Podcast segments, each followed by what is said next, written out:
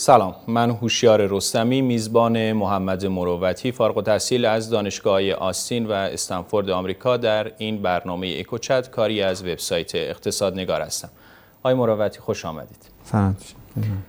اگر اجازه بدین موضوع بحث امروزمون اقتصاد انرژی هست و شروع بکنیم با وضعیت صنعت نفت در ایران. ما می‌دونیم که سالهاست حداقل بعد از انقلاب عمدتا صنعت نفت ما یه جورایی تحت تاثیر تحریم های آمریکا یه زمانی تحت تاثیر تحریم های اتحادیه اروپا و سازمان ملل هم بوده. از نظر تکنولوژیکی و اقتصادی ما بگید الان وضعیت صنعت نفت ما در مقایسه با کشورهای همسایمون یا صادرکننده های بزرگ نفت در جان چطوری هست سلام خیلی ممنون از که دعوت کردین در این برنامه.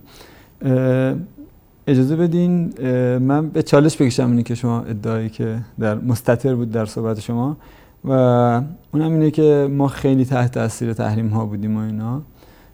تحریم ها مؤثر بودن ولی واقعیتش اینه که تحریم ها به جز این چند سال اخیر تا مثلا 88 9 اینا خیلی ضربه شدیدی به صنعت ما نمی‌تونستن بزنن. به واسطه اینکه بالاخره اگر مثلا اکسان و شروان آمریکا نمی‌تونستن بیان بی پی و توتال می‌تونستن بیان و شل. ما مثلا اون بخش زیادش یک سری ناکارآمدی ساختاری بوده این وسط که به ما فرصت و امکان استفاده از فضای بین‌المللی رو واصلا صنعت نفت رو خیلی نمی‌داده. اون چیزی که بهش میگیم خود تحریمی. حالا نمیزم خود تحریمی بهش میگم سوء تدبیر حالا اگه بخوام خیلی ملایم تعبیر کنیم. بدتر از اونم میشه گفت. ببینید ما تقریبا از زمان برنامه سوم توسعه هدف از فکر کنم حتی از قبل ترش نمی‌دونم شاید از اول انقلاب. این بوده که ما تولید نفتمون رو یه میلیون بشکه از 4 میلیون برسیم به 5 میلیون خب؟ و خب این چند سال اخیر تحریم جدی شده. قبلش ما نتونستیم کار بکنیم خب؟ بخش از اینکه نتونستیم کار بکنیم اینه که اول دچار یک سردرگمی هستیم در مورد اینکه چجوری باید صنعت نفت توسعه داد.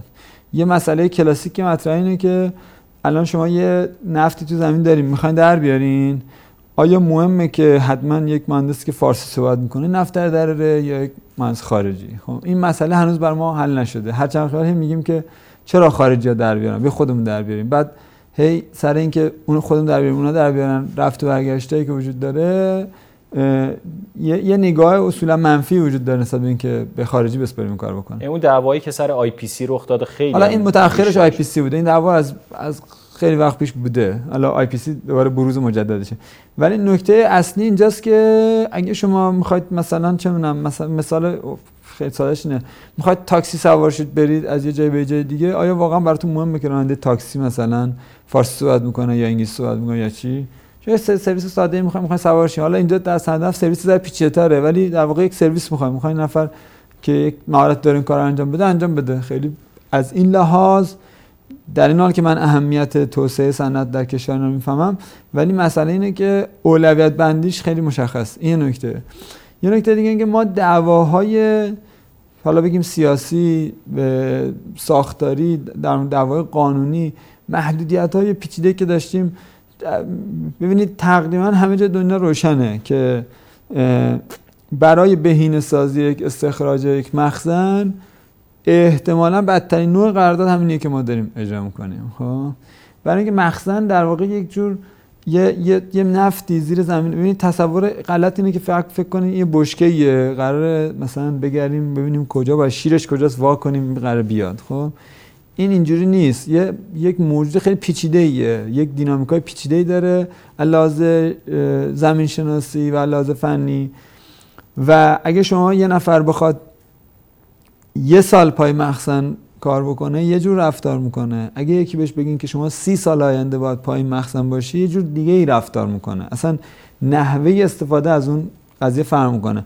مثل اینه که شما یه ماشینی رو اجاره کردیم مثلا قرار یه روز داشته باشیم با چی رانندگی می‌کنین یا یه ماشین رو مال خودتون قرار 20 سالش رانندگی بکنین حالا اگه شما می‌خواین یه نفر رو بیارین که این ماشین رو برای شما رانندگی بکنه احتمالا بهتره که بهش بگین آقا شما 20 سال با منی. این 20 سال من حقوق تو متناسب با اینه که چجوری ماشین رو رانندگی می‌کنی؟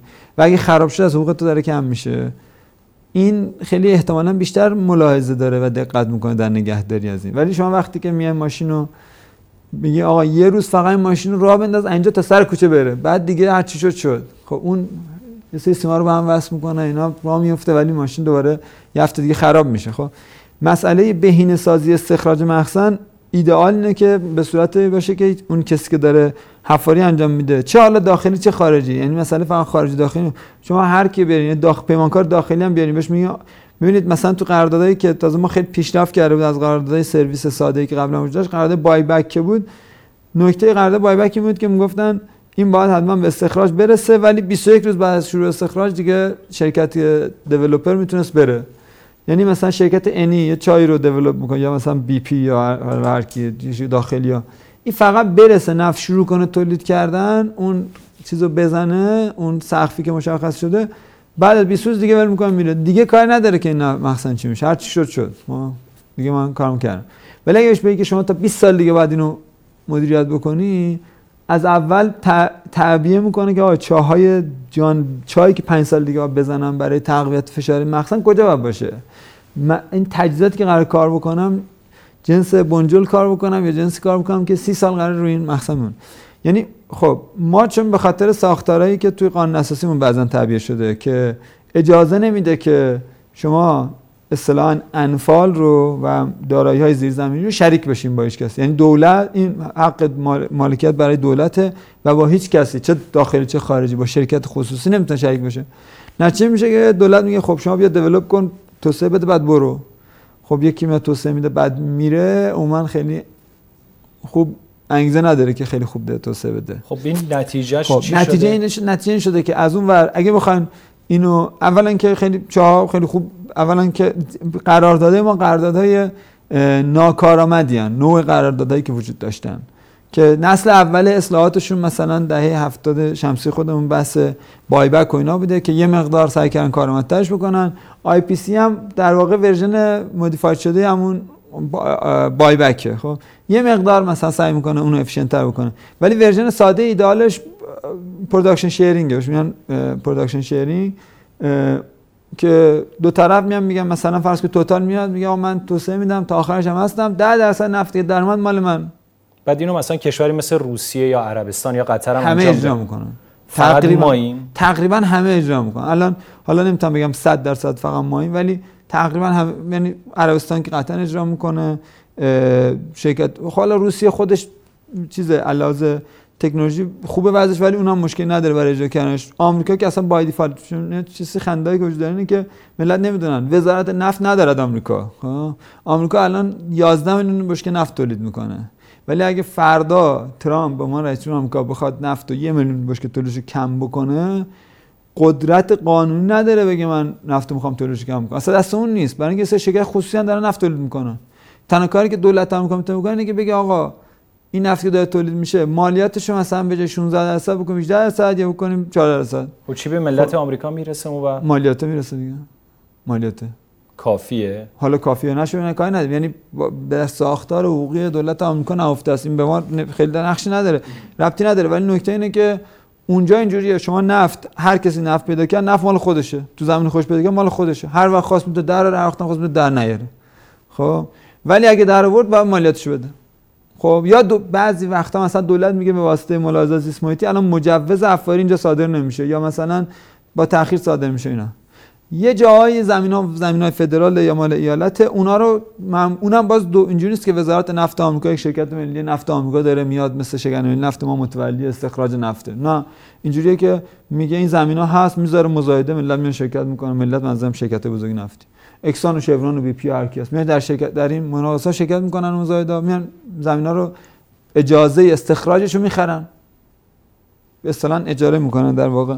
و شروع می‌کنن افاری کردن. هر چقدر مال هر چقدر هم در آوردن یه بهره مالکانه به دولت میدن به اون به صاحب زمین. حالا صاحب زمین بعضی وقتا دولت بعضی وقتا دولت ایالتی بعضی وقتا افرادن خیلی وقتا ملت تو مزرعهشون زمین چیز نفت پیدا می‌کنن شروع می‌کنن استخراج. یعنی میدن به یک استخراج. به این معنی اصلا دولت ببینید دولت هم این سوال. دولت آمریکا اگه بخواد چند چقدر می‌تونه تولید نفت در یه روز عوض بکنه؟ هیچی. برای همین وقتی می‌خوان قیمت رو افزایش بدن و تولید رو کم بکنن همه بزرگان تولید کننده نفت تو اون اجلاسی که اوپک هم داشت و همه هم دعوت کرد فقط آمریکا نبود چون هیچ نهاد متولی وجود نداره براش تا بیاد بگه نفت رو کم می‌کنه حالا این این لزوما فقط به این خاطر نیست برای اینکه بالاخره آره و تا حدی هست ولی فقط هم به این خاطر نیست. اصولا دولت آمریکا به خاطر قوانین آمریکا اصلا غیر قانونی در این اجلاس شرکت بکنه. یعنی این بحث چیش میگن حضور در کارتل آنتی تراست و اینا اصولا موضوعیتی نداره که. خب ولی ولی اگر هم بود به هر حال احتمال دولت آمریکا دولت آمریکا احتمال به عنوان یک چیز اشتباه نشه. ببینید یک ابزارهای کنترلی تعدی داره. مثلا می‌تونه مجوزهای افاری دستکاری بکنه می‌تونه مالیات رو کم زیاد بکنه. مثلا اگه تصمیم بگیره تولید نفت زیاد بشه می‌تونه در یک چارچوبایی مثلا بگه من این زمینایی که می‌خوام عرضه بکنم برای افاری رو مثلا یه جورایی یه مشوقایی روش میدم یه مالیاتایی رو کم می‌کنم و اینا که در مثلا بلند مدت عوض بکنه. ولی اینجوری نیستش که شیر نفت دستش باشه. مثلا عربستان شیر نفت دست رئیس مملکت صبح تصمیم تولید می‌خوام یه میلیون کم کن. می‌خوام اینو زیاد کن. دست خودشه خب؟ اینجا وجود نداره. خب باز هم نتیجه رو نگفتین آقای مروتی که الان صنعت نفت ما در چه مرحله ایه یعنی میشه اصلا قابل قابل مقایسه است با صنعت نفت عربستان با صنعت نفت قطر با امارات یا کشورهای شکلی قابل مقایسه است یا نه نمی‌دونم. این چه یعنی تعبیر دقیقی نیست. به هر بالاخره ما چای نفت داریم که دارن تولید می‌کنن. الان الان اگر تحریم نباشه بالاخره 4 میلیون مشکل داریم تولید می‌کنیم. همین که داریم 4 میلیون مشکل تولید می‌کنیم. یعنی در مقایسه مثلا یه صنعت نفتی وجود داره مثل ونزوئلا که به خاطر شکست ساختاری که در شرکت ملی نفت داره اتفاق میفته کلا داره تولید منقضی میشه اصلا معلوم نیست چه میشه. یه جای هست مثل نیجریه هی چه می‌دونم پیکارجویان میان خط رو می‌ترکونن و اینا. یعنی اونا هم خیلی وضعشون بدتر از ماست. خب ما بالاخره یه جای وسط ها هستیم. ولی این تصور که ببینید ما منابع نفت زیاد داریم امکان افزایش تولید را داریم. ساختارهای داخلیمون معمولا efficient نیستن برای اینکه اتفاق بیفته. خب این ریشش رو حالا خب این efficient فقط یه نکته بگم اینجا جالبه. ما میگم از زمان مثلا اقلا 20 سال بیشتر شد برنامه بوده که یه میلیون مشکل تولید نفت زیاد کنیم. هنوزم نشده. خب یعنی مثلا همش رو دیگه 4 4 و نیم 3 و 8 نام رو این رنج عوض شدیم خب از سال 2007 8 الان تولید نفت آمریکا حدود 6 میلیون مشکل زیاد شد.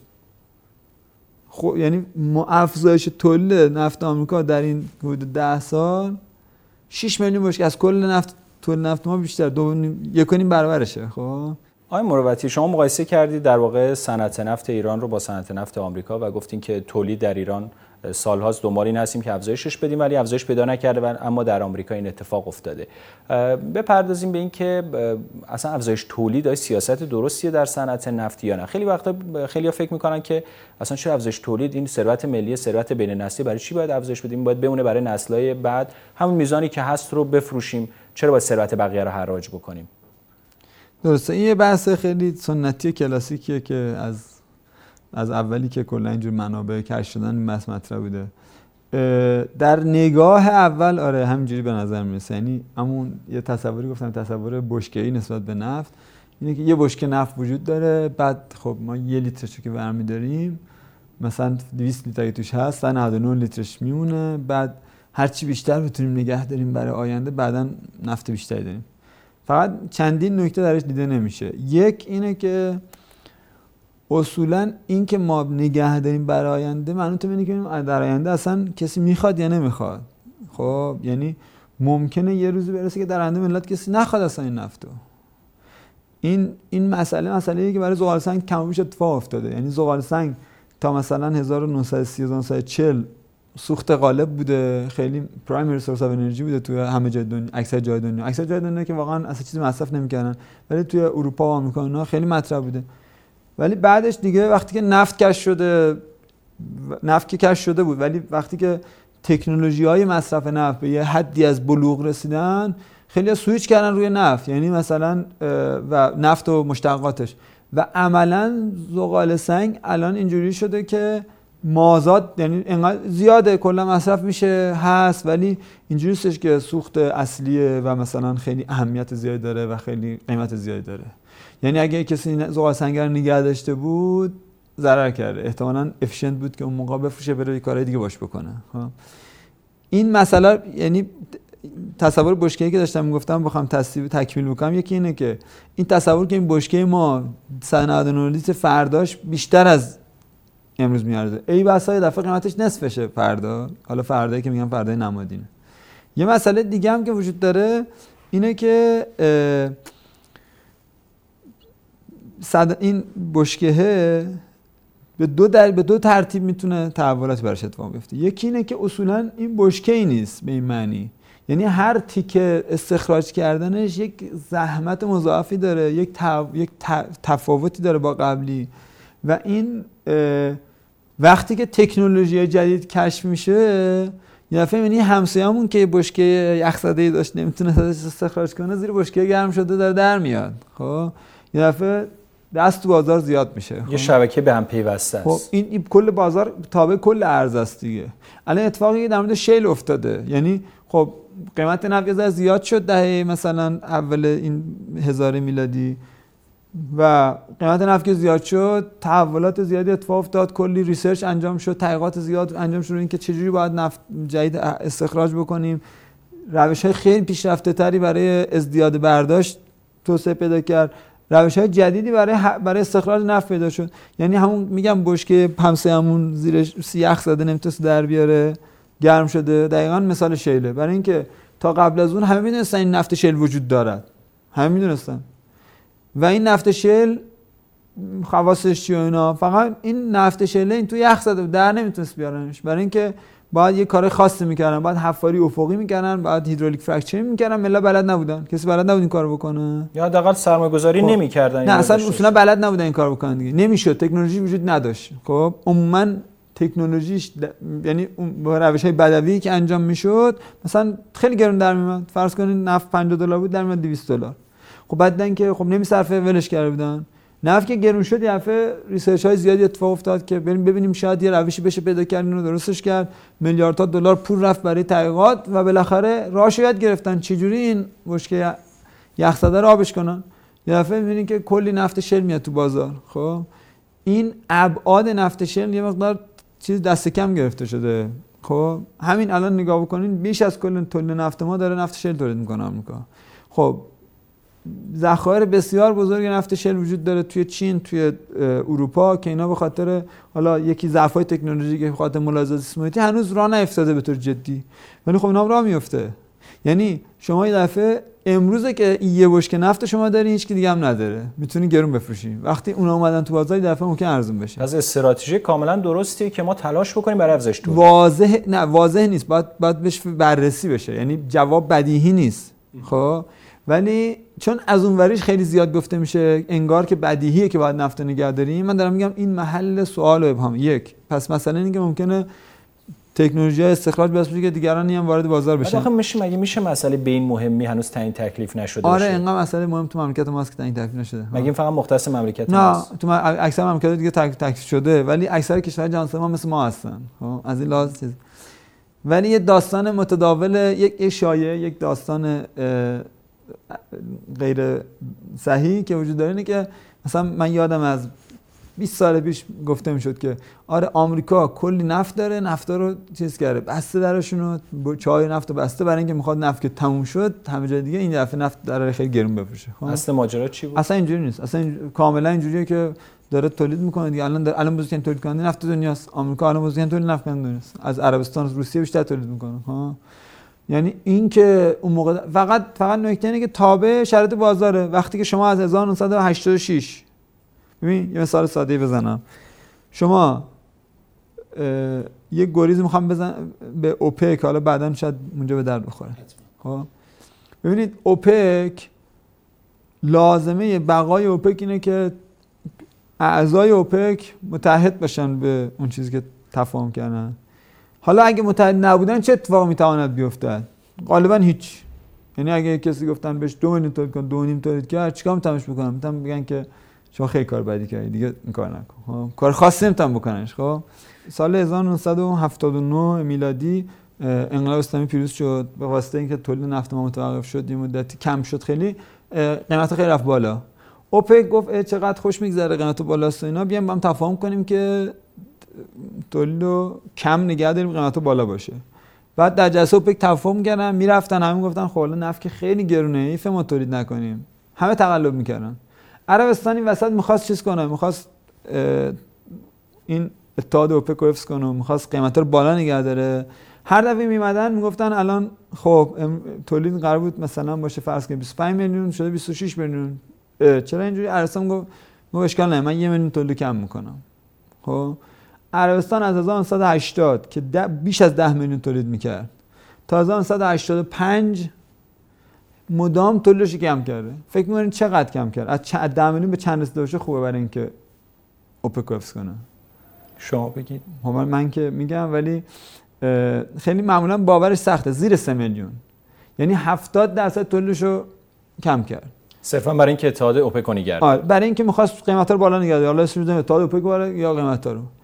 ولی اتفاقی افتاد این بحث شیر نفت هم اینجا مطرحه. یعنی هر جلسه میام میگم آقا کم کنیم باشه 500 هزار کم شروعش کم می‌کنم. خب من می‌تونم دولت هم این کار می‌کنم.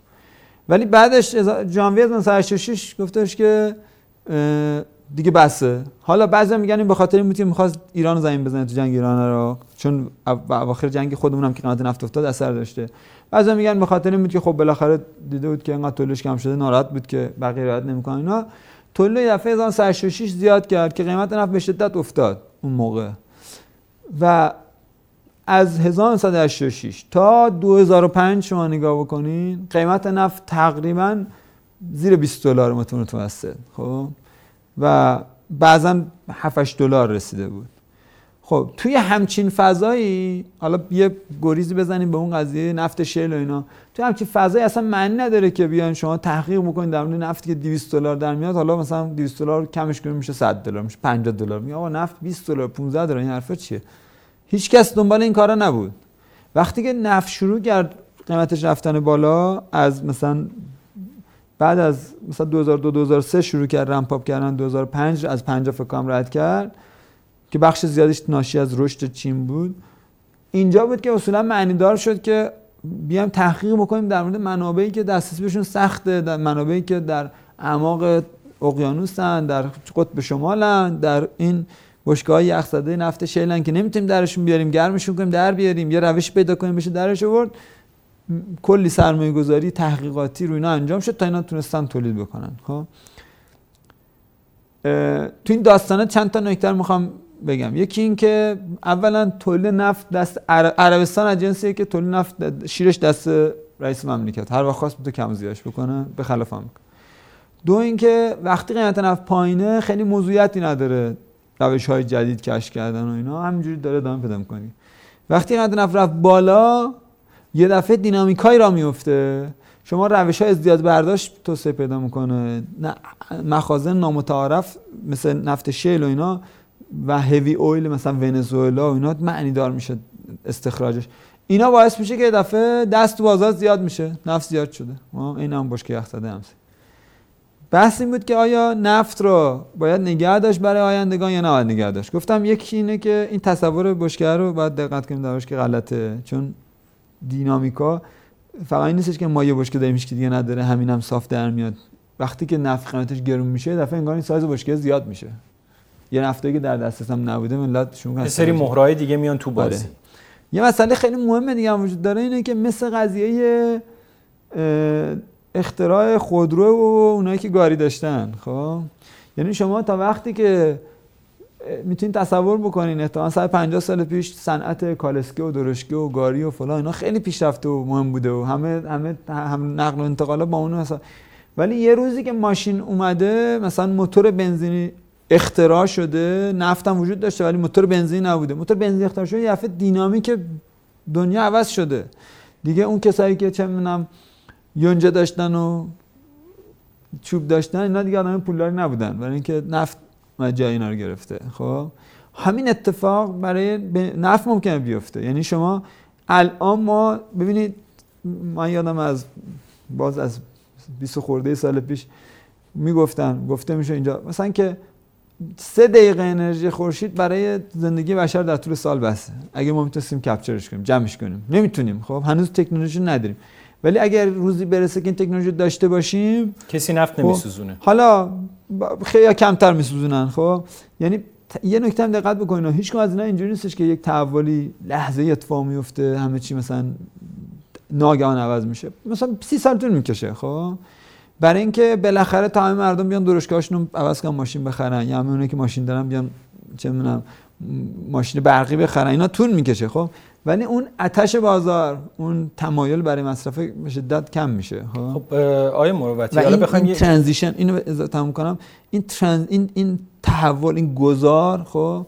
باعث میشه که اولا این گذار اولا کند اتفاق میفته ولی باعث میشه که اون فشار و اون چیز که این منبع منبع خیلی مهم مایاتیه هی فشارش کمتر بشه. الان ما نشانه هایی می‌بینیم از اینکه کاملا محتمله که تحولات تکنولوژی مهمترین سورس انرژی مهمترین جایی که مصرف میشه انرژی حمل و نقله. اگر خودروهای الکتریکی فراگیر بشن یه دفعه یک بخش زیادی از تقاضای نفت از بین میره. بخش زیادی از این تولید برق هم البته ممکن همچنان از سوخته فسیلی استفاده بکنه ممکن از انرژی خورشیدی و انرژی تجدیدپذیر استفاده بشه. برای همین اگر یک تحولات تکنولوژیک تو حوزه خودرو خودرو برقی به حدی برسه و تحولات تولید برق مثلا انرژی سولار و انرژی خورشیدی نیروگاه خورشیدی اینا به حدی برسه که اینا بتونن بخش زیادی از تقاضای حمل و نقل رو برآورده کنن دیگه ممکنه روند تقاضا برای خودرو دیگه صعودی نباشه. روند تقاضا برای بنزین هم صعودی نباشه. و این یه اثری می‌ذاره. به تدریج ممکنه قیمت نفت خیلی بالا نره بیفته. خب این یعنی یه هشدار جدی و شما بله. تو بخش قبلیش هم گفتین که ما هنوز تعیین تکلیف نکردیم. حداقل در ایران با خودمون.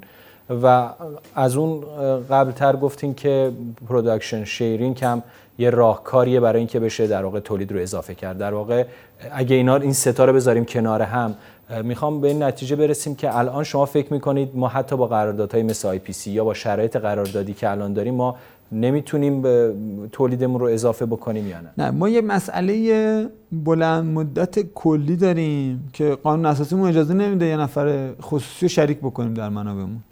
برای همیشه میگیم که شما بیا چاو اف کن و برو. یا مثلا چیزا رو نصب کن روشو تجهیزات رو برو. خب این قرارداد خب. اینقدر حیاتی است که ما بریم مثلا قانون اساسی براش تغییر بدیم یا نه؟ میشه براش الان... آلترناتیو تعریف کرد. حالا این دیگه در صلاحیت من نیست که بگم ولی به نظر ولی به نظر می‌رسه تلاش های سالیان متمادی برای این کار نه عمل نکرده دیگه. الان شما نگاه بکنید مثلا از اون ور نگاه بکنید در یک کشوری در شرایط نسبتا مشابه ما به معنی عراق. خب؟ حالا عربستان میگین سال هاست بزرگترین تولید کننده است پول زیادی هم داشته شرایطش هم خوب بوده بالاخره می‌تونسته هزار کار بکنه. عراق اولا از لحاظ ترکیب جمعیتی کمابیش مشابه نزدیکتر به ما و علاوه تکنولوژیک هم و سابقه و مثلا وضعیت شرکت نفتشون خیلی وضعش از ما بهتر نیست. و شما نگاه می‌کنید در همین چند سال اخیر سی چل درصد تولیدش برده بالا. این بخشیش به خاطر قرد نسل جدید قرارداد نفتیه که تونسته بالاخره با یه سری شرکت های بزرگی که توان فنیش داشتن کار بکنه بیان نفت در بیارن دیگه. خب، و ما در همین برهه خب نتونستیم این کار بکنیم. این ببخشید معضل قراردادی هست دیگه خب. بله. ولی سوال بخشید سوال یادم رفت. سوال اینه که الان واقعا تنها چاره ما production sharing یا نه؟ میشه یه راههای دیگه هم براش پیدا کرد. آها داشتم اینو می‌گفتم. ما یک موزل در پس زمینه بلند مدت داریم در ابعاد 20 40 سال اخیر که بحث این محدود قانون اساسی بوده. الان یه موزل دیگه ای داریم که ممکنه این موزل دیگه اصلا اون بحث رو به محاق ببره. اونم اینه که خب بالاخره در شرایط تحریم شما هر نوع قراردادی هم بذاری احتمالاً شرکت بزرگ نمیان وارد بازی بشن. و این خب کار خیلی سخت می‌کنه دیگه. خب اگر ما قبل از تحریم این کارو می‌کردیم داریم فرض می‌کنیم. آیا این قراردادها انقدر قوی بودن که مثلا بگیم تحریم هم از ولی توتال بگه که من اونجا انقدر منافع دارم تو این کشور که با تحریم قبل از تحریم یه سوء تفاهم وجود داره خیلی وقتا. مثلا میگن آقا مثلا 2015 که برجام چیز شد تا 2017 که ترامپ بیاد ما دو سال بعد طلایی رو از دست دادیم. مثلا دو سال طلایی می‌تونستیم چه کولاکی بکنیم. دقیقا. خب هم آرس هم نه. یعنی هم دو سال طلایی بود همین که واقعا خیلی هم طلایی نبود. خب؟ یعنی چی؟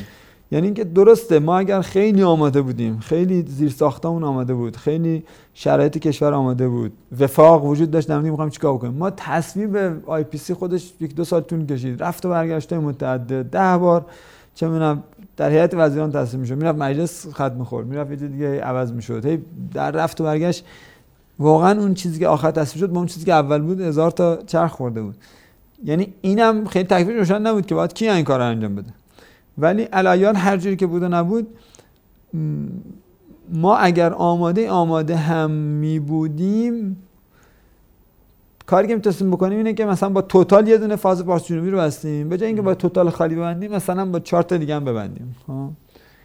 این خوب و موثر می بود برای اینکه بالقوه وقتی که مثلا ترامپ می‌خواست بزنه زیر برجام اگه مثلا چهار تا غول نفتی هم ساپورت می‌کردن یه قدرت چونه زنی برای ما ایجاد می‌کرد که اون بر... اونا برن اونا به خاطر منافع خودشون برن یه چونه بزنن.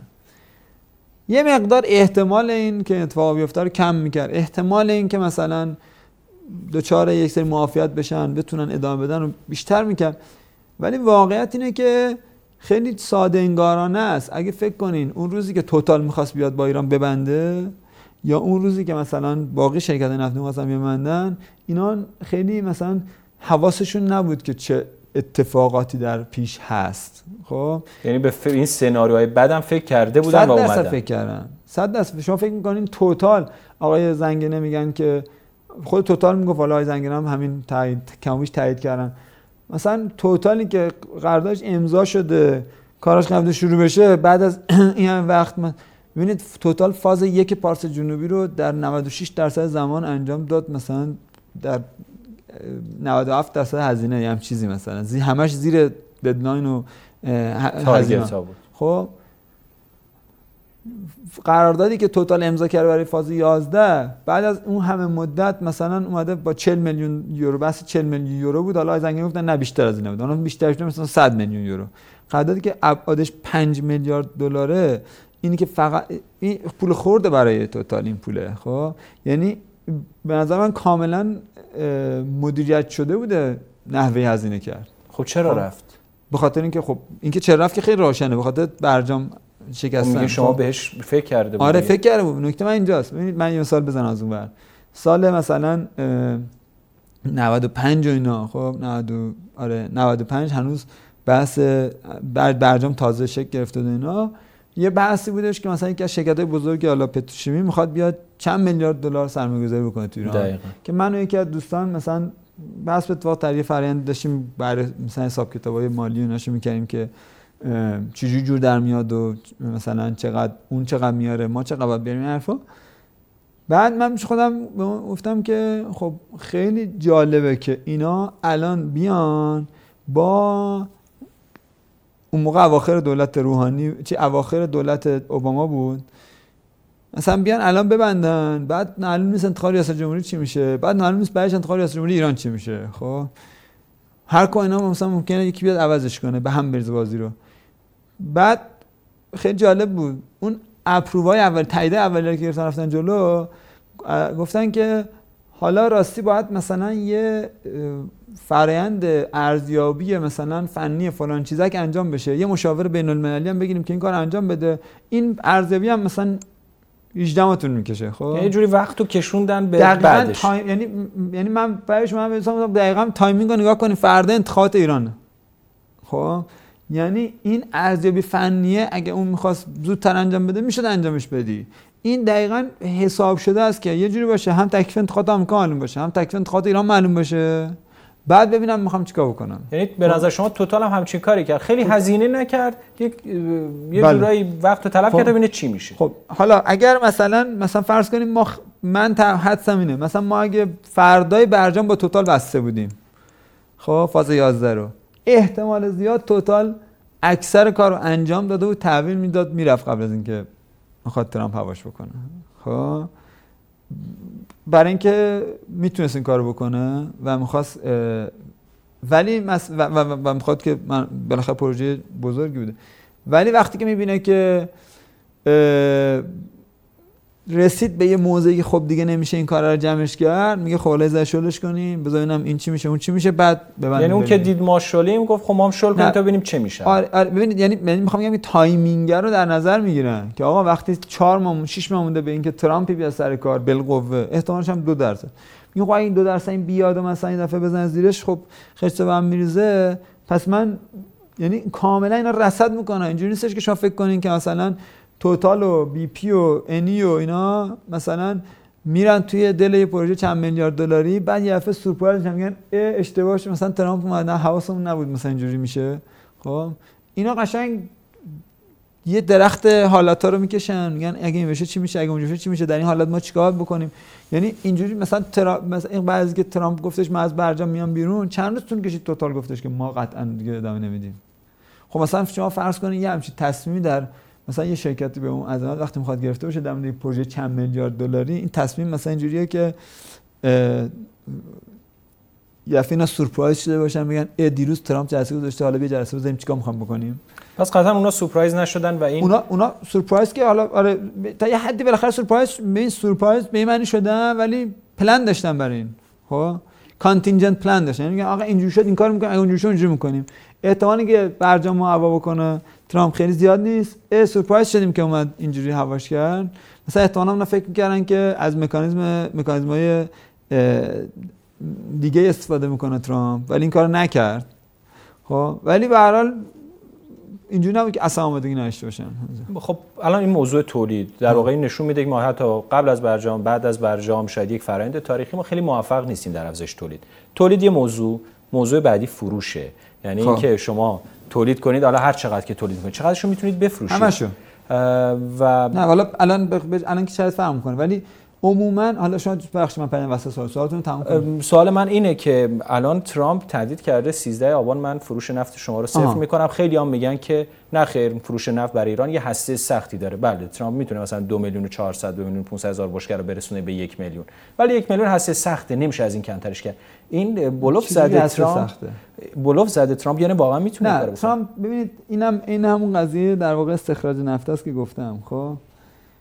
که یه چیزایی هست که سخت‌تره بهش رسیدن. یه چیزای دم دستی یه چیزای سخت داره ها ببینید اون اولیاش خیلی ساده است قطع کردنش. اون آخریاشو باید انرژی بیشتری بذارن باید تلاش های بیشتری بکنن. ولی میشه. ها. حالا ولی میشه بعد سوال میشه که چقدر میارزه دیگه خب؟ شدنش به نظرم هم می‌رسه که به این راحتی نباشه خب؟ ولی اینکه بگیم یه هسته سختی داره حالا من خیلی از تعبیر از سخت خوشم نمیاد. من از تعبیر این که افزایش از هزینه‌اش داره زیاد میشه خوشم میاد. یعنی ترامپ اول اولی که مثلا میاد میگه من قرار فکر کنم به اینکه برجامو به هم بزنم احتمالا این سری مثلا پالشگاه عافیت طلب مثلا ایتالیا هستن ما چه کاریه ولش کنیم کم کم سویچ کنیم به دیگه ها؟ ولی مثلا چه می‌دونم نفت شرکت نفت مثلا هند یا مثلا چه می‌دونم مثل شرکت واسه دولت چین ممکنه یه مقدار ملاحظات سیاسی هم قاطیش داشته باشن. مثلا چین درگیر یک دعوای تجاری بزرگ با آمریکا بگه که نه اتفاقا شما از این که ما روی آمریکا کم کنیم مثلا ادامه بدین نمی‌دونم. اشکال این رویه اینه که بعدش هم ممکنه وجه مصالحه واقع بشی یعنی یه دفعه مثلا چین و آمریکا می‌خوان یه مسئله چند صد میلیارد دلاری حل بکنن میگه راستی نفترم نخمی باشه یه خب. یه موضوعی از های مروتی. بس یه وقتی از لج و لج بازیه یعنی ما یه نگاه خیلی آمیانه به بازار نفت داشته باشیم مثل بازار تهران. بگیم که خب آقا از این نخرید به اون بگه نه من از مثلا هرس تو می‌خرم. یه وقتی میگن نه. وقتی آمریکا می‌خواد تحریم بکنه با یه سری ابزار می‌کنه. یعنی حتی اون چینی اون هندی هم بخواد نمی‌تونه. نه. بیمش مشکل می‌خوره. یه کلی داستان دیگه. تئوریکلی تئوریکلی از از منظر تئوری شما می‌تونید کل پروسه رو چیز بکنید دیگه. از دست آمریکا خارج بکنید تئوریتیک. خب؟ ولی خب میگم هزینه‌اش بهتون مضاعف زیاد میشه. خب؟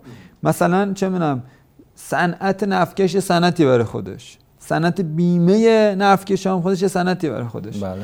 بعد اونور پالایشگاهش هم یه چیزی برای خودش. یعنی تئوریتیکلی شما می‌تونین یه کریدوری درست بکنید یه کریدور امنی که پالا... مثلا نفکش بیاد رد شه. بره در بیمش هم مثلا دولت ها متقبل بشن که خیلی کار اینفیشنتیه خیلی کار آقلانه نیست. بعدم بره اونجا مثلا اونجا هم بگه که خود دولت چین داره می‌خره اگه آمریکا تحریم کنه دولت چین رو تحریم کنه. مثلا یه همچین پروسه فقط اینا مستلزم اینه که ساز و کارهایی عوض بشن. خب؟ یه مقدار زیادی ممکن سخت بشه اینا. خب؟ ولی شدنیه. بیشتر مسئله یعنی از یه جای برش مسئله اینه که اراده سیاسی طرف مقابل وجود داره که این کارو بکنه نه. از اون شدنیه که اگه بشه چی میشه؟ نه یعنی خیلی... انقدر نه میشه فکر کرد که کاملا کاملا نزدیک می‌تواند باشد خب؟ یعنی در یه بده بسون سطح بالایی خب؟ امکان پذیر است. آره. کما اینکه فکر کنم در زمان آیه احمدی ما هم چیکار می‌کردیم دیگه. ما یه حسابی درست کردیم در چین پول نفت می‌رفت اونجا ذخیره می‌شد بعد مثلا بخشی از اون معامله بزرگ این بودش که حالا فقط جنس چینی برداریم برین خب؟ خب ما می‌تونیم الان هم کار بکنیم کم بیش. خیلی اتفاق عجیبی هم نمیفته حالا به بحث پولش هم می‌رسیم. خب. چند تا مستاق اگر اجازه بدیم بحث بکنیم. یکی اینکه نگاهایی که وجود داره در بازار نفت اینه که آره پالایشگاه های حالا اروپایی یا چینی یا هندی اونایی که در واقع مشتری از نفت ما هستن. اینا یه سری کالیبراسیون دارن اینا با نفت ما کالیبره شده به راحتی. خیلی وقتا ما میگیم یعنی حالا نمی‌دونم این دلخوشی میدیم خودمون رو نه یه واقعا آره وجود داره. این راحت تغییر می‌کنن یعنی نفت از ایران نخرن برن از عراق بخرن کار سختیه. آخه راحت تعبیر راحت تعبیر دقیق نیست نمیشه حالا به صرف است به این مثال بزنم مثلا شما فرض کنین یه دونه پرایدی دارین خب دارین میرین صبح میرین بنزین می‌زنین اینا. و یکی بگه بیارین دوگانه سوزش کنیم اون میگه چه کاری دوگانه دوگانه بعد برم اونجا وایسم تو صف و یه چه یه تانم پول بدم و اینا. همین داریم میریم دیگه خب؟ فردا اگه بنزین شد 3000 تومن سی ان جی هم قیمت قبلی بود اون وقت میگه خب میارزه. یا یه روزم وقتمو می‌ذارم یا اینم خرج می‌کنم ظرف 6 ماه ما به تفاوتش دستم اومده. پس میرم می‌کنم خب؟ به صرف است. به صرف است. یعنی اینکه سخت آره سخته هر کاری سخته. خب؟ بس داره که هزینهش چقدره؟ یعنی در چه گینی هم ایجاد می‌کنه. خب؟ اگر شما بالاخره مجبور بشین بگی مثلا پالایشگر نگاه کنه به اینکه خب من اگه این کار رو بکنم ممکن 100 میلیون دلار جریمه بشم. بعد حساب می‌کنم خب این پالایشگر کالیبره بکنم چند خرج مثلا 5 میلیون دلار. خب اگه همینجوری باشه میگه 5 میلیون دلار برای چی پول مفت بدم؟ نگم دارم. وقتی می‌بینه در مقابلش یه جریمه ممکن بشه ممکن می‌کنه. خب؟ پس این یعنی خیلی ب... نافذ نیست. سوال اصلی اینه که اولا هزینهش در چه حدودیه؟ و دوما در چه بازه زمانی شدنیه؟ جواب اینه که زمان کوتاهیه در حد چند هفته و چند ماه خیلی زیاد نیست. و علاوه هزینه قابل مقایسه هست با این اختلاف قیمت هایی که وجود داره. ممکنه بیارزارش. سوال بعدی مستاق بعدی که می‌خوام بهش این نکته از اون هم بگم به همین دلیل ما هم می‌تونیم با یک تخفیف های اینا رو بگیریم دیگه. یعنی اگه نفت مشابه ما مثلا 80 دلار فروش میره ما بگیم آقا ما 60 دلار میدیم برای پالایشگاه کار مرسومیه در بازار برای پالایشگاه ممکن بیارزه. کار مرسومی هست این کار مرسومی ببینید معمولا هست ولی معمولا نسبت مثلا خیلی که عدد کمتره. مثلا در حد 50 سنت و 20 سنت با هم دیگه رقابت می‌کنن چیزای تولید کننده نفتی. فقط مسئله اینه که یه وقتی از توی بازار رقابتی شما 10 تا تولید کننده دارن با هم رقابت می‌کنن. یه وقتی از شما تک افتادی می‌خوای با همه دیگه رقابت کنید دیگه خب؟ اون وقت همه دیگه خیلی نمیصرف براشون قیمت کم بکنن ولی شما میصرف برات که وقتی دیگه نمی‌برن 10 دلار هم تخفیف بدی بدی خب؟ برای همین از اون لحاظ اگر کانالای همون از جنس بیمه و نفکش و مبادلات و اینا اونا رو مهیا کرد؟ حل بشه خب, خب؟ ما قطعا می‌تونیم با تخفیف خوبی نفتمون رو بفروشیم. خب؟ ولی مسئله یعنی با تخفیف معقولی منظورم. و ولی در این حال جواب سوال شما که آیا سویچ کردن پالایشگاه کار سختی است یا نه اینقدر کار سختی نیست به طور خب مستاق بعدی بحث جایگزینی نفت ایران. الان موضوع مهمیه. بعضی وقتا خبر سیاسی میاد که آره عربستان و روسیه رفتن یه جورایی دور از چشم ما با هم بستن و می‌خوان نفت رو جبران بکنین افزایش رو. این به چه صورت هست؟ یعنی به شما فکر می‌کنید برای خیلی ملاحظات ممکنه داشته باشه که آیا مثلا اوپک به هم میریزه این شکلی یا نه؟ یا همین الان میگن قیمت نفت رفت بالا. آیا واقعا همین افزایش قیمت نفت ناشی از اینه که آمریکا می‌خواد ایران رو تحریم بکنه یا داستانهای دیگه در هست دیگه. طبیعتا هست.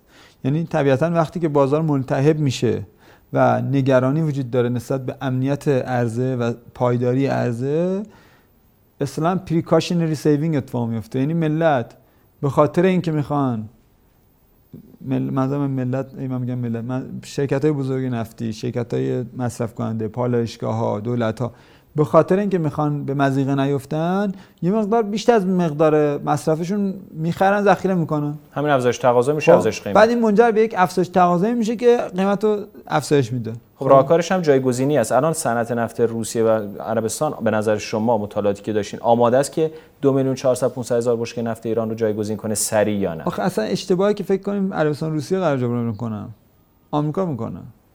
یعنی اگه اونام نیان آمریکا می‌کنه. آره دیگه شیل اویل میاد جبران می‌کنه دیگه. خب آخه اونجا هم یه در واقع اگر بگیم که یه ایرادی می‌گیرن اینه که نفت ایران 7 دلار در میاد بهای تمام شدهش خب 10 بشه. دلاره ولی مثلا آمریکا شل مثلا داره با 40 تا در 45 60 تا در بیاد. خب که چی؟ یعنی بازم نفتی میاد تو بازار میخریدی شما مثلا میرید بازار می- این هلو در اومده 5 تومن میفروشه 5000 تومن اومده 4500 تومن میشه 5000 تومن. چه فرق می‌کنه برای شما؟ شما مصرف کننده می‌خری میریزید تو بلندر یعنی این فضای صنعت نفت اتفاقا به نفعشون هم هست دیگه چون قیمتا رفته بالا اونا به بله. راحتی جایگزین می‌کنن. بله. یعنی اصلا این مهم نیستش که چند در میاد. مهم اینه که آقا قیمت تمام شده. آیا کمتر از قیمت در بازار هست؟ حالا. در واقع بگیم قیمت تمام شده. قیمت تمام شده ی انتظاری چون قرار بعدا اتفاق بیفته. کمتر از قیمت نفت در آینده هست یا نیست؟ اگه هست شروع می‌کنن توسعه دادن. چای نفت شل به خلاف چای نفت متداول. مثلا فرض کنید چای نفت در خلیج فارس می‌خواد توسعه بکنه سه چهار سال طول می‌کشه از وقت تصمیم می‌گیرن چای نفت شل آمریکا به خاطر اینکه اولا خیلی کوچی کوچی خوردن پخش و پلام هستن و خیلی دم دستی هم هستن. خیلی هم تکنولوژیش توسعه پیدا کرد. بازار با- بالغی داره دکلاش فراوونن. اینا مثلا ظرف چند ماه طول میره بالا. اما الان قیمت میانگینی داریم از بهای تمام شده شل. حالا بگیم مشخص؟ 50 دلار. حالا الان این چیز نرمیه. واقعا اهمیت خاصی هم نداره. اولا. به خاطر اینکه مثلا حالا بشه 40 دلار یا 50 دلار یا 60 دلار مادامی که قیمت بالا 70 همشون تولید میکن خب چه چه مثلا 5 میلیون رو 40 میل- 40 دلار باشه 5 میلیون بشکه ظرفیت چه 5 میلیون بشکه رو 65 دلار باشه. قیمت که 70 بشه تولید میکن اه، خب آقای مروتی یه جنبندی اگر بکنیم بحث جایگزینی نفت ایران رو. آمریکا رو که گفتین یه در واقع آلترناتیو بالقوه هست. عربستان و روسیه چی؟ جدا از مناسبات سیاسی. این امکان رو دارن بیان و به اون میزان افزایش بدن؟ درسته. حتما افزایش تولید می‌تونن بدن. حالا اینکه چقدر هست همیشه محل سوال و تردید و بحث های مفصلی. عربستان همیشه ادعا می‌کنه که من خیلی مازاد ظرفیت تولید دارم. ولی معلوم نیست که چقدرش واقعا از یک خاستگاه فنی business ی در میاد چقدرش واقعا یک بلوف سیاسیه. اینشو نمی‌دونیم. حالا فرض کنین 500 هزار تا بتونه مثلا زیاد بکنه. 500 هزار بشکه در روز. ولی مسئله. مسئله اصلی اینه که یه دینامیک هایی در بازار را میفته باید به این نکته توجه کرد. که وقتی قیمت زیاد میشه وقتی که مصرف کنندگان احساس می‌کنن که قیمت قرار زیاد بمونه اینا شروع می‌کنن به تکنولوژی های کم مصرفتر رو آوردن. این یعنی در بلند مدت یه مقدار فشار مصرف رو کم می‌کنه. البته این ممکنه چند سال طول بکشه. از اونور عرضه کننده ها هم خیلی هاشون اونایی که هزینه های تمام شدهشون به نسبت بالاتر بوده اینا کم کم شروع می‌کنن به اون چاهایی که درشو بسته بودن چون گرون تمام شده دوباره پرداختن. دوباره سعی می‌کنن ازدیاد برداشت بکنن با تزریق گاز و آب و اینجور تکنولوژی های مختلف اینا باعث میشه که دینامیکایی را میفته یعنی هم تقاضای مقدار کنترل میشه زیاد رشد نمی‌کنه. هم عرضه کم کم رشد می‌کنه. عربستان و روسیه از اون جنسن که شیر نفت دستشونه مم- ممکنه یه چیز عجیب غریب دستشون باشه یه دفعه زیاد بکنن یه, یه حدی. ولی عموما عاقلانه نیستش که شما چند میلیون بشکه ظرفیت مازاد داشته باشین استفاده نکنین. خب این سرمایه گذاری هدر رفته اگه استفاده نکنین. برای همین من فکر نمی کنم عربستان اینقدری مازاد ظرفیت داشته باشه. ولی نکته مهم اینه که باید در نظر بگیریم که این پتانسیل شیل آمریکا خیلی ممکنه که بیش از حتی این ظرفیت تولید ما باشه. کما که نمیشه در چهار سال اخ- پنج سال اخیر وقتی سه چهار میلیون بشکه زیاد کرده خب بعید نیست که بتونه یه مقدار دیگه هم زیاد بکنه. یعنی آمارها و دیتاهایی که وجود داره در مورد وضعیت مخازن اینجوری هست. فقط نکته اینه که باید این اتفاق برای اینکه بازار ملتهب نشه از منظر دولت آمریکا بهینه اینه که این به تدریج اتفاق بیفته. یعنی اگه ترامپ بیاد واقعا صفر فرض کنیم می‌تونه بکنه. واقعا صفر کنه در یه ماه دیگه نفتو کار عاقلانه نکرده اگرچه از ترامپ بعید نیست. به خاطر اینکه بازار به هم میریزه مصرف کننده آمریکایی داره میره بنزین بزنه شاکی میشه چه می‌دونم اروپایی‌ها ناراحت میشن همه اذیت میشن. ولی اگر اینو ظرف مثلا یک سال بگیم من در این برنامه یک ساله می‌خوام هر بار همون کاری که در واقع اوباما کرد خب؟ بله با یه نسبتی. آره هر بار می‌خوام 20 درصد نفت ایران از بازار خارج کنم.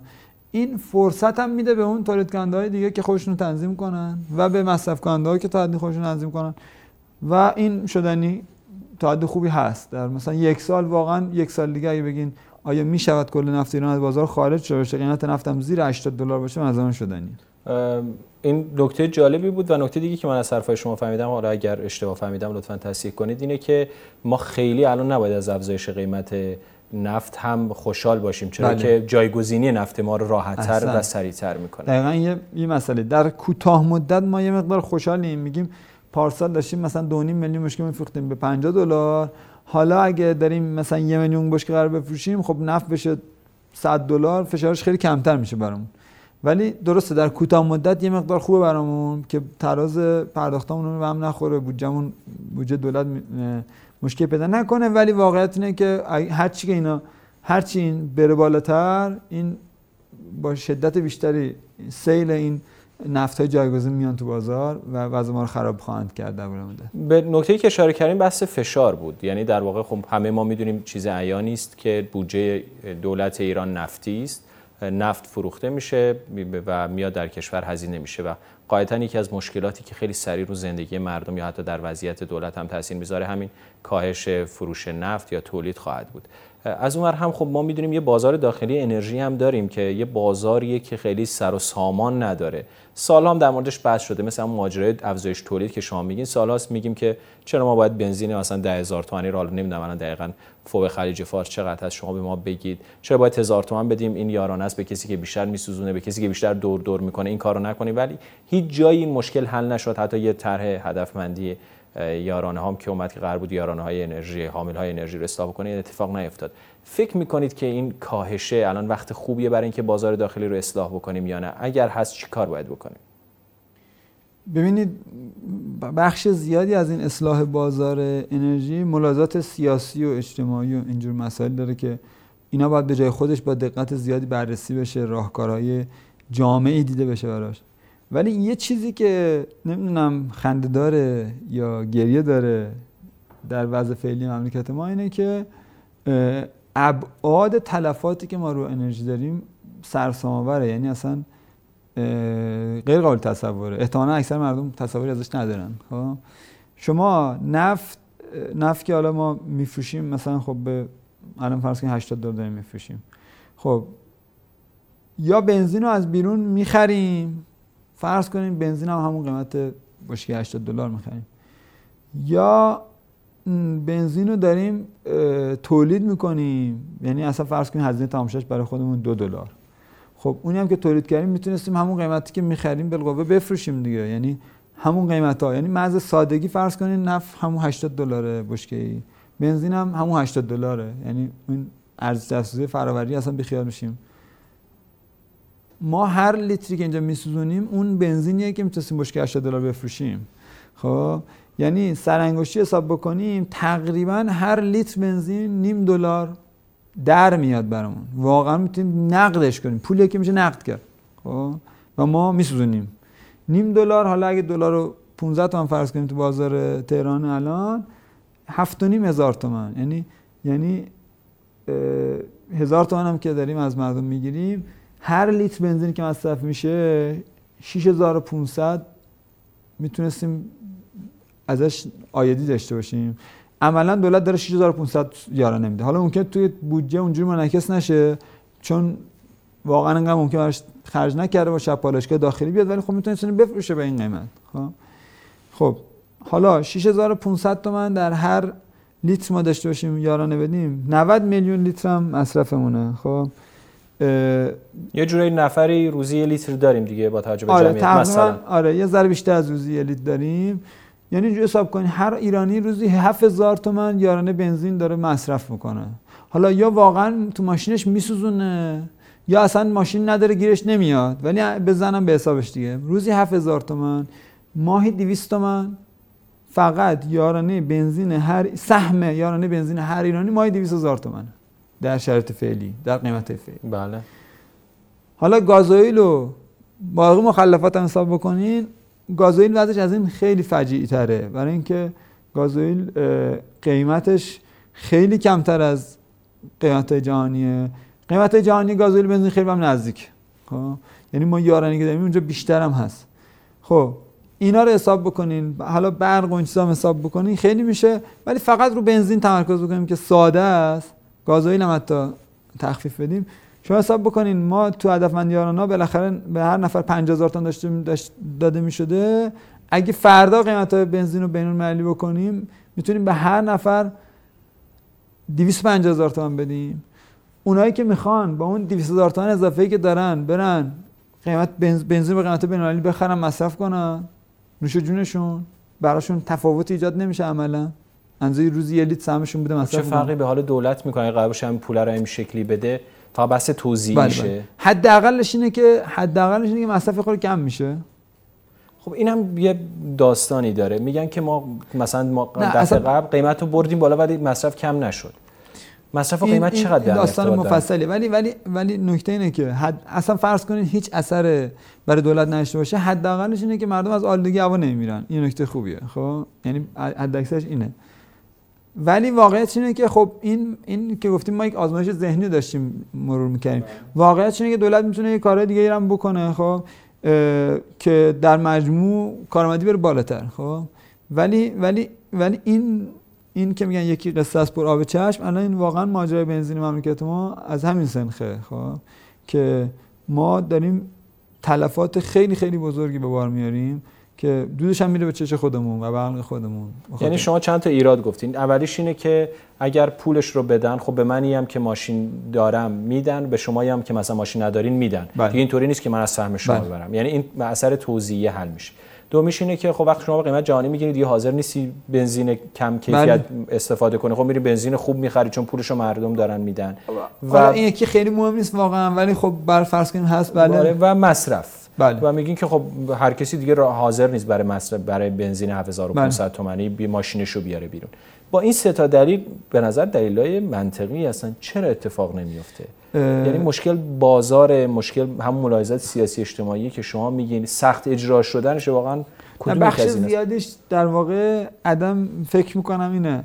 یعنی به مردم اگه اینو بگین اینجوری بگم. مثلا فرض کن من من شما تو خیابون داریم میریم. من شما میگم الان از اینجا که تو سر کوچه داریم میریم فکر کنیم این منطقیه نه اگه هست من سر کوچه اینو انجام میدم. شما بریم از بعد دیگه این کارو بکنیم من رئیس جمهورم شما مثلا نماینده شهروندان. و واقعا شما فکر کنی که انجام میشه خب احتمال قبول می‌کنی.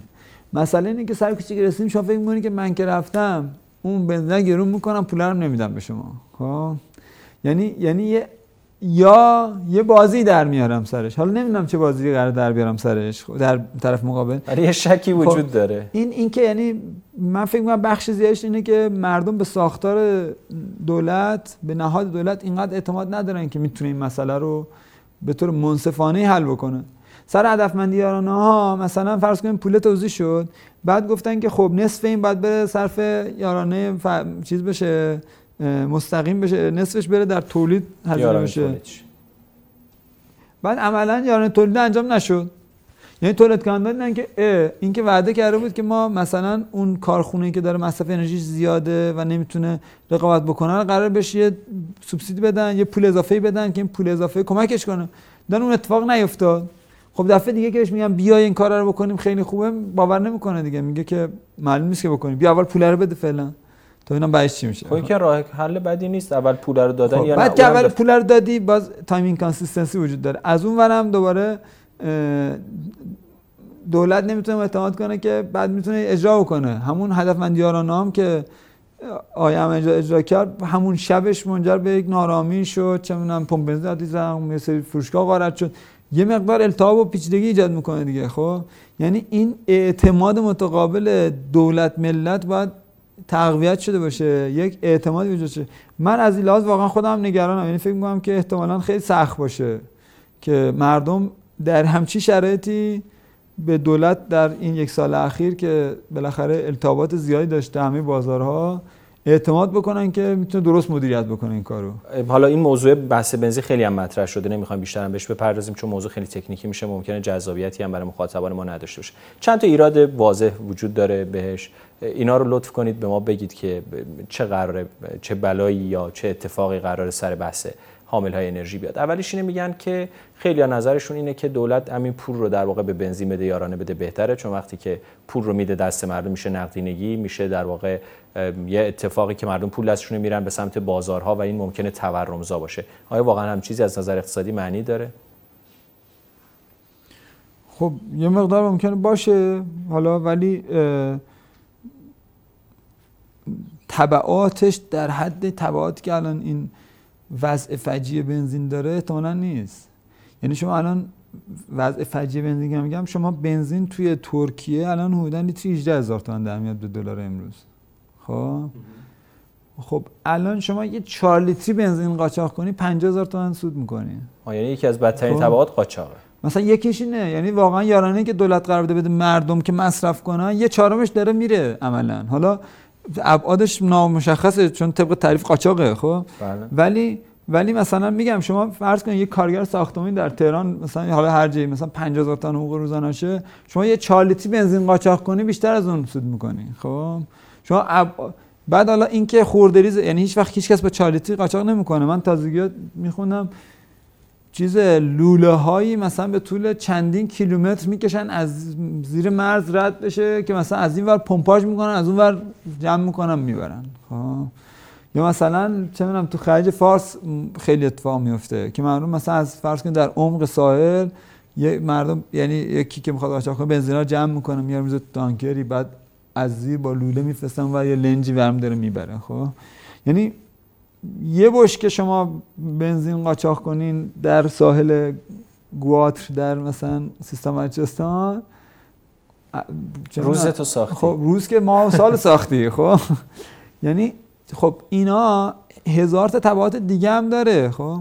به علاوه این که اون تبعات نقدینگی رو احتمالا با تدبیر دیگه خیلی میشه جمعش کرد. یعنی ما ما این یکی نباشه هزار تا جای دیگه داریم این مشکل نقدینگی تولید نقدینگی رو خلق نقدینگی رو داریم ایجاد اینم روش حالا در بدترین حالت سوال من میگم درسته این یه بدی دارد ولی از اون ور انقدر وضع فعلی بنزین فجی و گریه آوره که اصلا قابل مقایسه نیست نظرم. یعنی شما یک چهارم یک چهارمش الان داره قاچاق میشه تخمینا 20 میلیون لیتر مثلا بودن داره قاچاق میشه یعنی یه آرانه که بخشش به خارجی می‌رسه و بخشش به کسانی که در واقع در حوزه قاچاق دارن کار چون باید با قیمت رقابتی بله. قاچاقچی هم بفروشن آره که ازش قیمت قاچاقچی کافیه که 10 درصد زیر قیمت بفروشه دیگه کی می‌خواد بنزین بزنه میاد سر به جای که بره پمپ بنزین اونور میاد پمپ بنزین و سر کوچه بنزین هم داره معمولا من بازارهای حالا کشور اطراف و بعضی جاهاشو دیدم بازار اصلا بازار بنزین ایرانی وجود داره میگن کیفیتش هم خوبه خیلی هم پرطرفداره بله. ایراد دوم اینه که میگن که خب ما وقتی می‌خوایم اگر قیمت عامل انرژی رو اصلاح بکنیم یا واقعی سازی بکنیم باید مصرف هم بیاد پایین. حالا بخش سرمایه گذاریش ایناش هست اینکه چرا مصرف و قیمت به هم ربط دارن ربط ندارن. ربط دارن. پس چرا کم نشد؟ من اتف... یه نموداری داشتم الان بهتون نشون می‌دادم. ندارم الان رو ولی حالا بعدم می‌تونم بیارمش. ببینید یک تصور اشتباهی که وجود داره ناشی از اینه که مصرف رو فکر می‌کنن آنی باید اکسیون نشون بده. مصرف آنی قرار نیست اکسیون نشون بده خب؟ ببینید یه اصطلاحا یه مفهوم وجود داره در اقتصادش میگن کشش مصرف نسبت به قیمت خب؟ قیمت وقتی که عوض میشه مصرف چگونه عوض می‌شود خب؟ برای یه چیزی مثل شکلات شما قیمت شکلات دوبار باشه مردم وقتی میان شکلات بخوام میگن شکلات گرم میشه ولش کنیم امروز نخوریم نمی‌خرن کم میشه. ولی وقتی نون بخوام بخرن وقتی من قیمت دو برابرم شده خیلی اذیت میشن فشار میاد زیر لبم فوش میدن قولون می‌کنن ولی نون رو مجبورن بخرن می‌خرن دیگه خب؟ یعنی یه سری هستش که قیمت که زیاد میشه عکس العملش به عکس العمل تقاضا به این تغییر قیمت خیلی سریع و شدید نیست. اشتباه این است که ما فکر کنیم که این اصلا عکس نشون نمیده. اتفاقی که میفته اینه که در بلند مدت عکس نشون میده. یعنی آره صبح مردم بلند میشن قیمت بنزین دو شده باشه اونی که پراید داره باید بره از مثلا فرض کنین بومهن قرار بیاد در میدون ونک بره سر کار خیلی ناراحت میشه حساب می‌کنم اینه مثلا یک دهم حقوق مایناش هم باید بده صرف بنزین بکنه ناراحت میشه خب؟ و اذیت میشه ولی نمی‌تونه کاری بکنه سر کارش این نره دیگه نون نداره بخوره مجبوره بره سر کار میره سر کار خب؟ اتفاقی که میفته در بلند مدت اینه که الگوهای مصرف عوض میشه.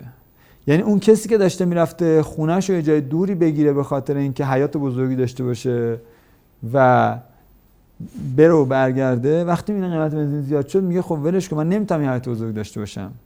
این در واقع این حیات بزرگه یک توهمیه که برای مردم ایجاد شده به خاطر اینکه بنزین ارزون بوده که من می‌تونم اینو هندل بکنم می‌تونم اینو بنیه مالیشو دارم. واقعیت اینه که این از جیب هزاران نفر دیگه داده, شده این حیات بزرگ خب مگه بدونم که بنزین گرونه دیگه میگم پس بهتره که من به که برم بومن زندگی کنم بیام در تهران یه خونه کوچکتری اجاره کنم میصرفه که این کارو بکنم. خب مصرفم کم میشه. ولی این اتفاق در چند ماه میفته نه در چند روز. فردایی که می‌خوام ماشین بخرم وقتی که میگم خب این ماشین الف مثلا صدی ده میسوزونه اون یکی صدی هشت میسوزونه 5 میلیون گرونتره. میگه خب نمیارزه حالا. بنزین که مفته من برای چی به خاطر اینکه دو لیتر در 100 کیلومتر کمتر مصرف کنم 5 میلیون بیشتر بدم. ولش کن. بنزین که گرون میشه میگه خب یادم باشه دفعه دیگه که خواستم ماشین بخرم یا اگه تونستم پولمو جمع بکنم بگه سویچ بکنم به ماشین کم مصرفتر.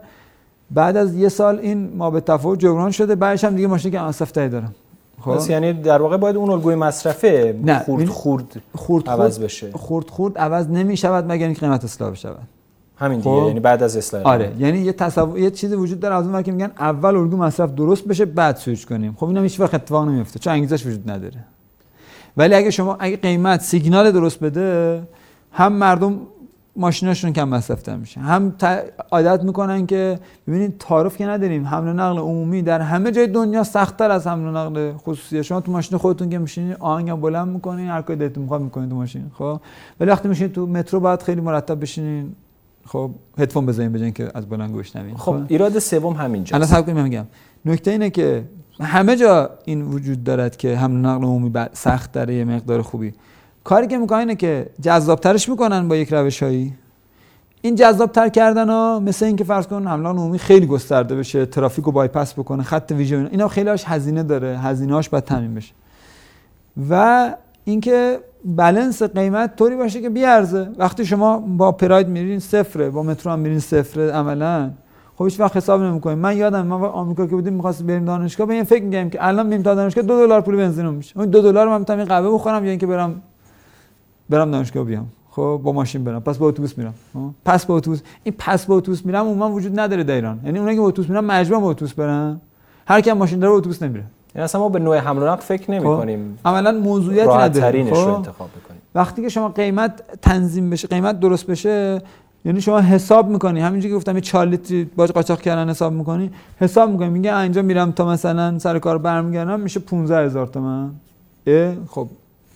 بهتره که مثلا به این فکر کنم که با اون همکارم که خونش نزدیکه قرار بزنیم یه روز من ماشین برم یه روز اون در ما 200 هزار تومان صرفه جویی کردیم. خب وقتی که قیمت کمه میگه نمیارزه. میگه حالا من یه 5 دقیقه وای من وایسم اون بعد 5 دقیقه وایسه. ولش کن. یعنی این دینامیک اتفاق میافتد وقتی قیمت اصلاح میشه این یه نکته. یه نکته مهم دیگه اینه که وقتی قیمت خیلی الان اشاره کردم در واقع بهش. الان شما بگن قیمت مثلا فرض کنیم بگن الان قیمت مثلا این چایی می‌خوایم چای بخوریم. خب میگن قیمت و ایوش میگن قیمت 2000 تومانه میگه خب حالا این چای رو بخرم نخرم بخورم یه لیوان چای رو. بعد بگن 2000 تومن شد 4000 تومن میگی خب حالا نه خیلی شاید نمیارزه خب.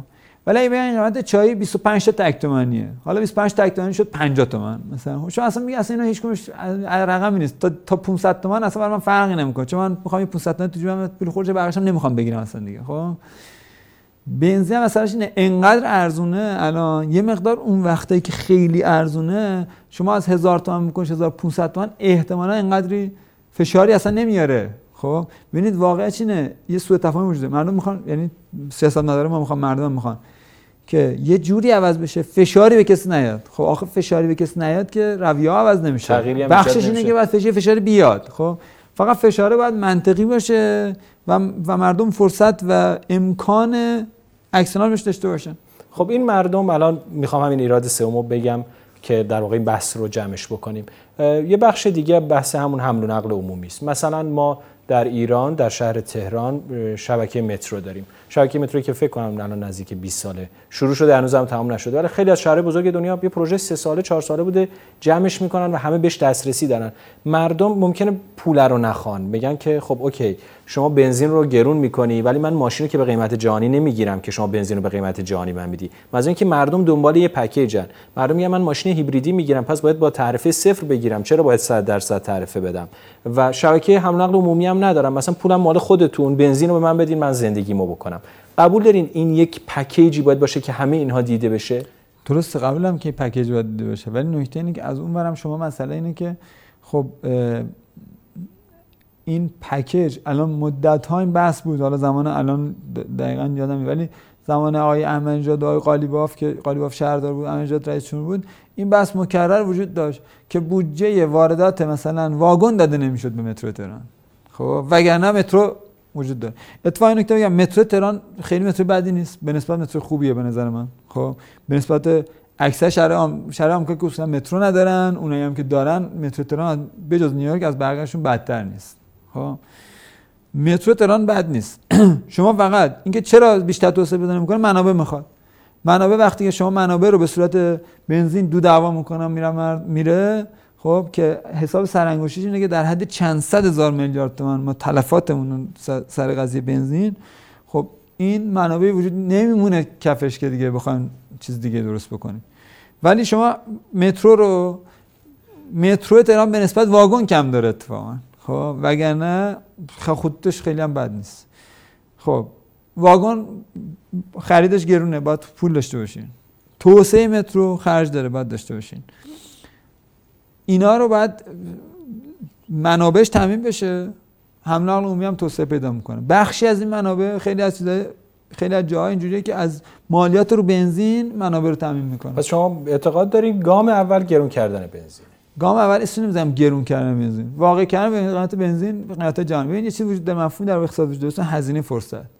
میگه آقا این خیلی مسئله مهمیه. ببین یه وقت از مردم مردم میرن تصورشون حالا نمی‌دونم. اولا که مردم همیشه حق دارن. خب؟ مردم ایران اگه تصور دارن ناشی از یک رویه‌ای بوده که بهشون تحمیل شده. ولی مردم ایران این تصور غلط را دارن. حالا چراشو بمانند که خب این نفت خودمونه پول نفت خودمون که برامون مفت میشه. برای چی ما باید براش پول بدیم؟ خب؟ واقعیت چی نه مثل این میمونه. شما تو حیات خونتون خب یه دونه حوض دارین. تو این حوز ماهی خاویار پرورش میدین خب؟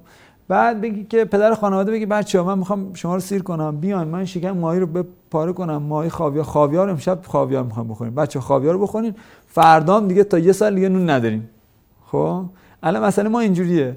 میگیم آقا این خاویاره که تو خونمون در مجانیه. اینو بدیم بخوریم تمامشه بره. خب؟ نمیگن که آقا این خاویار رو می‌تونی بری تو بازار بفروشی اندازه یه سال نون و گوش بخری بیار بخوری. خب؟ مسئله بنزین ما همینطوره بنزین ما مفت در میاد. خب واقعا فرض کنید مفت در میاد. حالا مفت در میاد معنیش نیستش که ارزش صفره که اینو می‌تونی برید لب مرز بفروشی به قیمت معقوله منقول دیگه خب. میشه نقلش کرد خب. و فروخت. آره دیگه اینو میشه کرد پشت تانکر پشت کامیون پشت نفکش بری بفروشیش. اینو بفروشی از درآمدی که حاصل میشه بهداشت عمومی ایجاد کنی آموزش ایجاد کنی زیر ساخت ایجاد کنی هزار تا حمل و نقل عمومی ایجاد کنی. اینا رو نمی‌کنیم. خب. می‌خوام این خاویارا رو حتما امشب بخوریم. فردا هم دیگه گشتیم آیه مروتی به عنوان در واقع جنبندی و اینکه بخواین نکته آخر رو بگین ما از بازارهای خارجی شروع کردیم به بازار داخلی انرژی هم پرداختیم و یه موضوعی جدی هم مانند تحریم هم داریم. اگر نکته داری به عنوان مسئله پایانی لطفا بفرمایید. ببینید ما وضع صنعت نفتمون یه مشکلاتی دارد. حالا مفصل صحبت کردیم. این مسئله تحریم هم برش سوار شده باز بیشتر. طبیعتا این معنیش این نیستش که ما دیگه هیچ کار نمی‌تونیم بکنیم. هم در بعد کلیت قراردادهای نفتیمون می‌تونیم تلاش بکنیم که یک اصلاحاتی انجام بدیم. هم بالاخره در شرایط تحریم می‌تونیم برای دور زدن تحریم و فروش نفتمون تلاش بکنیم. هم می‌تونیم برای همکاری با بعضی شرکت های بزرگ نفتی و اینا یک تلاش های بالاخره هر کدوم از مسئولین به تناسب حوزه فعالیتشون باید انجام بدن. این درش تردیدی نیست. ولی به نظر من می‌رسه در این حال که اونا همین تلاش ها رو می‌کنن خیلی نمیشه امیدوار بود که اونور تحول خیلی تعیین کننده اتفاق بیفته. یعنی ما در یک شرایط سختی قرار خواهیم گرفت. در بذارید بگم در خوشبینانه ترین حالت ما درآمدمون کم و بیش نصف خواهد شد نسبت به سالهای قبل.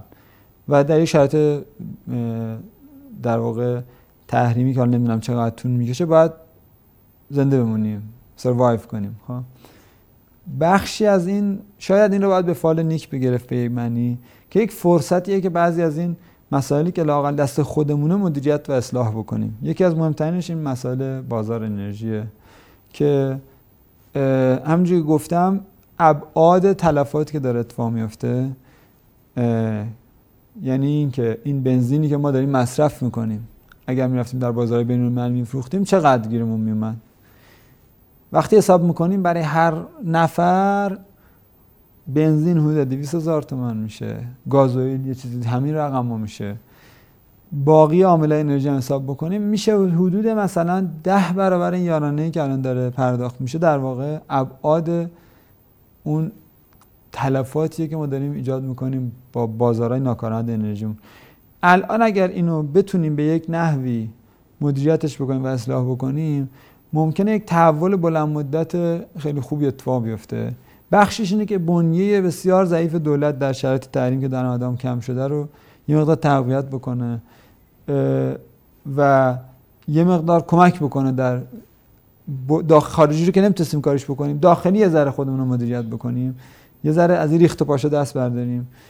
حالا اینکه چجوری این کار باید کرد یه نکته که باز مهمه تاکید بشه یه اشتباه اینه که ما بگیم قیمت بنزین حالا از این به بعد 7000 تومن. این اشتباهه.